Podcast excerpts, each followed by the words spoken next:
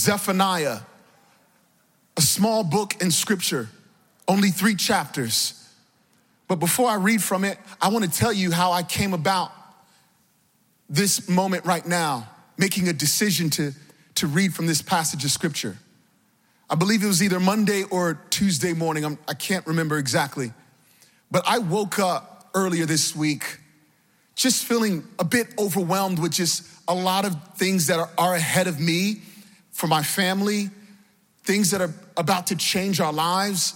My son is a senior in high school, and uh, the very thought of knowing that he's about to graduate in June and the college visits that we've been going on uh, have left me just really just thinking about how things are about to change this year. And he's looking to go away and, and, and stay on campus somewhere. And I'm like, wow, I'm not gonna have my son in the home. And a bit of this this thinking has been, man, did I did I do enough? Have I spent enough time with them? And have we did we go play basketball enough? Did you know? Did, did I really get him ready? Did I did I give him enough scripture? Did I did I talk to him enough about Jesus and and just going and visiting colleges? And this last college visit just had me a bit teary eyed, to be honest with you. Uh, we just had this college visit where they opened up with this really incredible, like five minute video where they're showing like the kids coming on campus and dads and moms hugging them and saying goodbye. And then they have like this candlelight event at night, just kind of just closing out the day. And I'm, I'm like wiping my tears away, like, what is happening right now? And, and all of my emotion is just kind of just filling up. And, and also to my youngest is also gonna be heading to middle school in the fall. And I'm like, that's my baby. Why is she going to middle school? And, and I just, they can't have her. Nobody can have her. Like, you know, she, she, I just wanted to stay in elementary forever, you know. And just, you know, and, and this year my wife and I are celebrating 20 years of marriage and praise God. And so it's like, you know, I just, you know, I've been waking up every morning, to be honest with you, just thinking about family and life and my wife and my children and, and, and ministry and Times Square Church and, and all that I'm responsible here. And, you know, and some of you may know this, and I'd like to believe that we've all had those moments where we wake up and just, it feels like so much is on our mind and you're just trying to process everything and trying to think through everything and you're trying to plan you're trying to make sure you get your days right and you know and you got calls to make and meetings to have and, and places to go. And and earlier this week i was just feeling like really overwhelmed with all of this. And and, and sometimes when you when you think too much and when you're you're trying to process everything in your own strength, it can feel overwhelming. And then when you feel overwhelmed, then you get stressed out. And then when you're stressed out, suddenly you just find yourself in despair. And then and it just goes on and on and on. And so I'm I'm in the kitchen making my daughter, my youngest, I like to make her a bacon, egg, and cheese on a bagel. That's uh, I was like, we don't got to go to the deli. I'll just make it. My, you know, daddy makes a, a, a mean bacon, egg, egg and cheese on a bagel, you know, slightly toasted with a little butter, salt and pepper, you know, bacon just nice and crispy. Yeah, I like to cook for my family, especially breakfast. And so I'm in the kitchen, all of these thoughts swirling around and trying to just process everything. And I'm, I'm making my daughter bacon, egg, and cheese. And I'm getting a little teary eyed, wondering if she's gonna still want daddy's breakfast when she goes off to middle school and then to high school. And then she can't be bothered to have that time with me. And it's amazing how the mind just goes. And all of a sudden, she comes in with her Bible. And she sits down beside me. She goes, Dad, can I read you some of my favorite verses? Yeah, Zoe, go ahead. And she opens up her Bible and she reads one verse. Zephaniah chapter 3, verse 17. She said, Dad, listen to this. The Lord your God is in your midst, a mighty one who will save. He will rejoice over you with gladness. He will quiet you by his love. He will exalt over you with loud singing. Oh, forget it. I was a mess after that.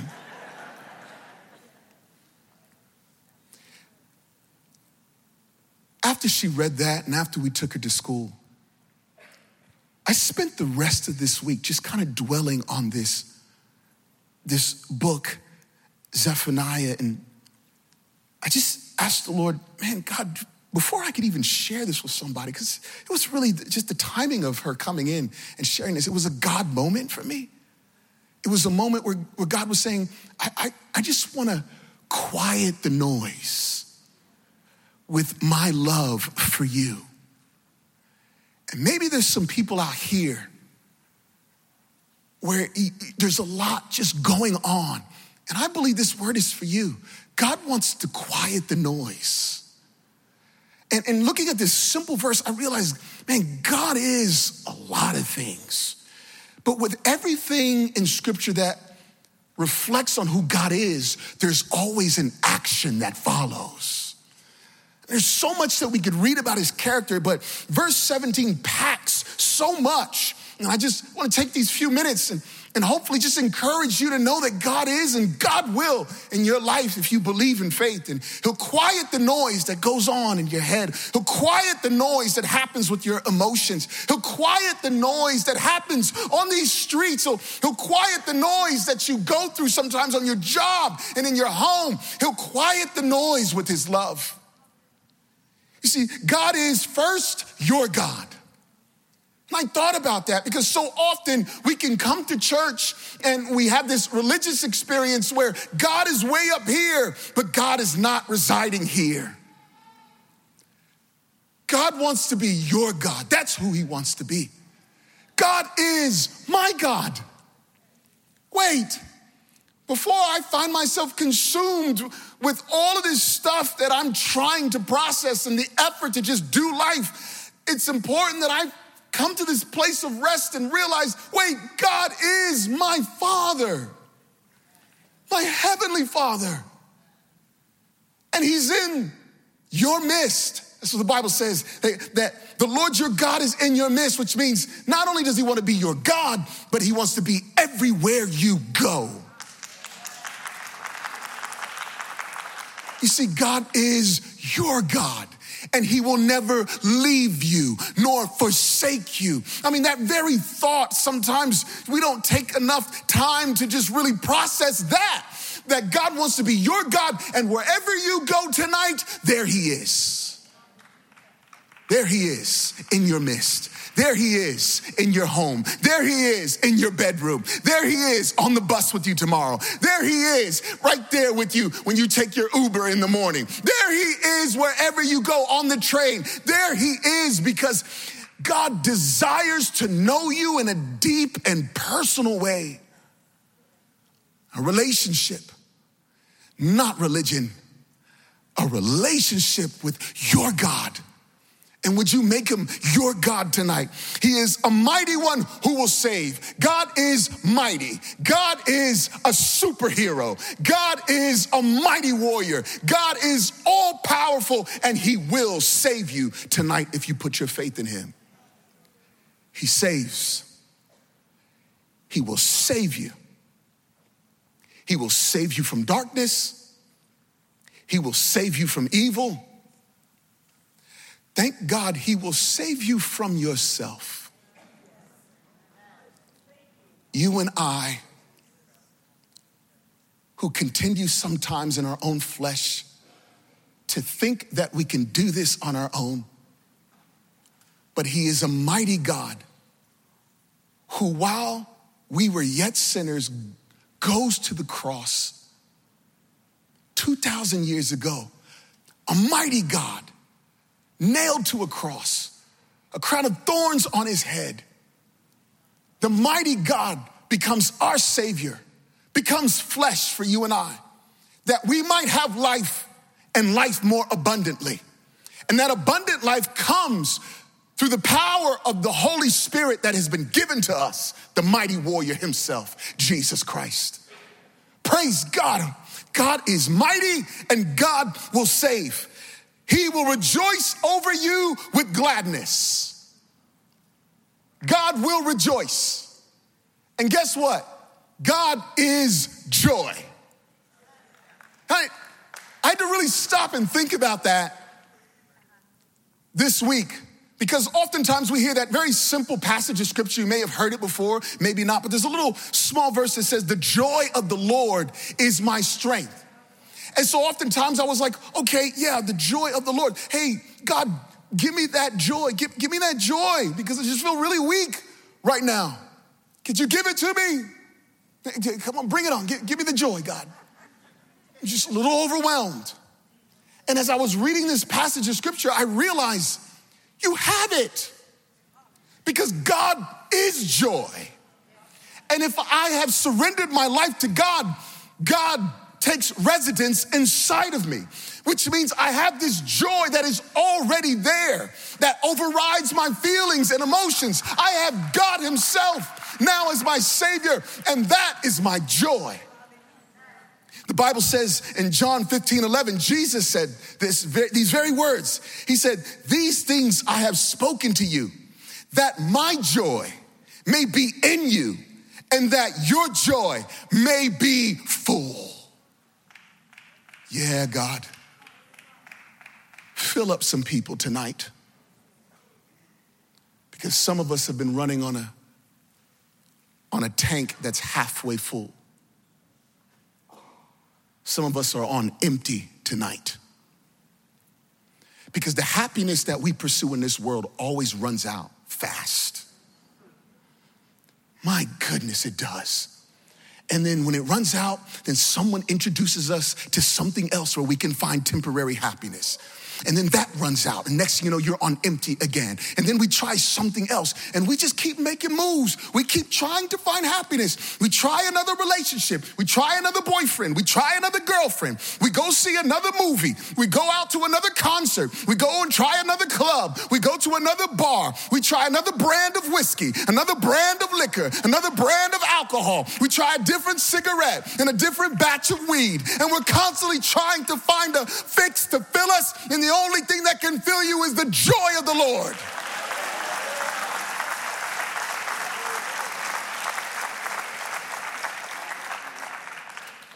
then God is joy and he rejoices over us. I love that. Just, he rejoices over us and it says, he will exult over you with loud singing. It's a, it's a poetic it's a poetic moment in scripture that reflects the joy of God to want to receive us and call us his sons and daughters. It is the joy of God to give us his son Jesus who went to a cross and died for our sins. It is the joy of God to see you and I come before him with a repentant heart, meaning, God, I'm going to turn away from evil. I'm going to change my direction. I'm gonna walk away from sin and I'm gonna put my faith in you and I'm gonna believe that you went to a cross and died for me. And when you died, you broke the chains of sin over my life and I am free. And he who the Son sets free is free indeed. God is rejoicing. God is joyful. God is glad. Oh, praise God for the joy of the Lord. Dave, can you come out here? We're getting ready to worship, we're getting ready to pray. We're getting ready to surrender our lives completely to Jesus. Listen, verse 18 says, I will gather those of you who mourn for the festival so that you will no longer suffer reproach. Behold, at that time I will deal with all your oppressors and I will save the lame and gather the outcast. In verse 19, it says, I will change their shame into praise and renown in all the earth. Now, when Zephaniah, when he wrote this prophetic word, it was speaking about the future of Israel. It's the future millennial kingdom. That's end time stuff. And it's really good you, to study it. But I've also realized that this passage of scripture also reflects God's love for us right now.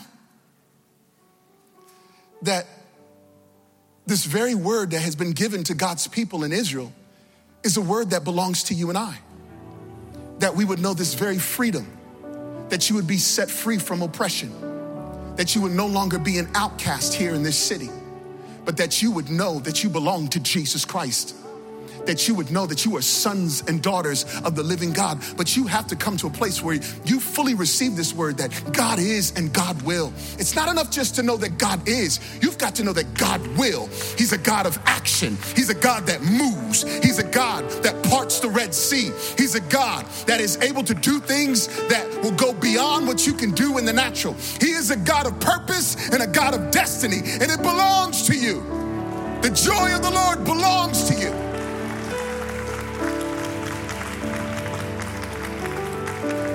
He will turn your shame into praise. Shame into praise. If you really want to learn how to, to praise and to get excited, it, it, it's, it's when you surrender to Jesus Christ that you really have something to shout about. Because that, that loud singing that scripture talks about, referring to God, the loud singing happened on the cross. The loud singing represents when Jesus went to the cross. He said, It is finished. My people are set free from the bondage of sin. My people are set free from the hand of the devil. My people are set free from darkness. My people are made a new people in me, Christ Jesus, Lord and Savior, King of Kings and Lord of Lords. And this is this is the heart of God to rejoice over us. For every person who believes in faith, he just wants to rejoice over you, rejoice over you rejoice over you. When I've when all my kids were like tiny and small, I used to I used to love to come home and I just I just used to just dance over them.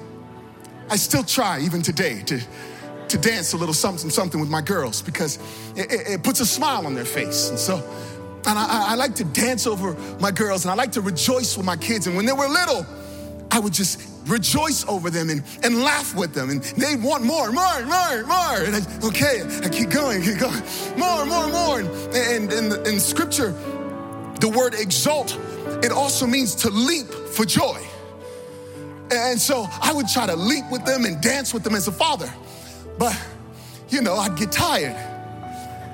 And finally, there'd be that slight moment of disappointment as dad sits on the couch to catch his breath, you know?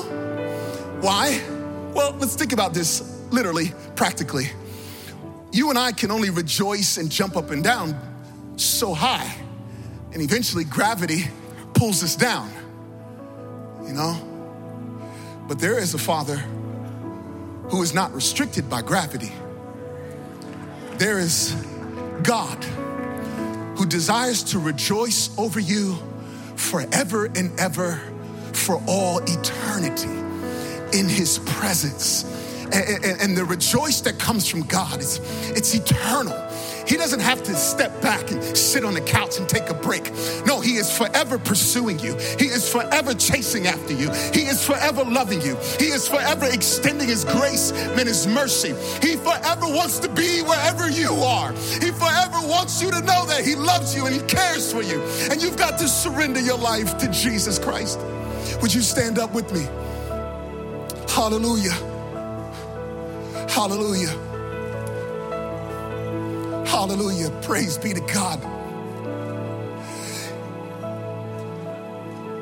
I want to pray for, for you tonight that you would know the joy of God, that you would know that God is joy in your life. I want to invite you all to pray with me. And I want to do something a little different. I want to encourage you right now to pray your own words to God in faith. A prayer of salvation that just simply says, Jesus, come in to my life. Make me a new person. And even as, as I give you these few words, you just begin to pray right now. You just close your eyes. This is, this is your time. But you now begin to pray and talk to God. And you just say, Jesus, I believe you. I believe that you died for me on the cross. Jesus, you are Savior. You are the mighty one. You are joy. Jesus, come into my life. Make me over again. Make me a new person. Make me a new person. Live inside of me. I want your spirit. These are the words that you pray right now. God, I put my faith in you. God, I choose today to follow you. God, I believe that you are and you will give me new life right now. Jesus, forgive me of my sins. Forgive me for everything I've done wrong. Thank you for dying for me. I believe you died. I believe you rose again on the third day. And I have resurrection life with you, Jesus. Tonight, I am a new person. Tonight, I am a new person. Never the same again.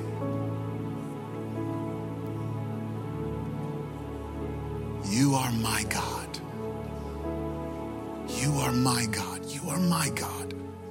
You are my God.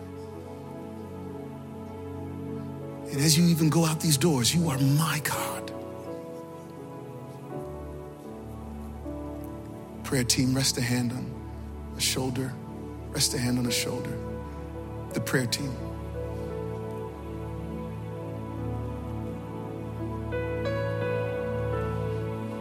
Lord, I thank you for healing.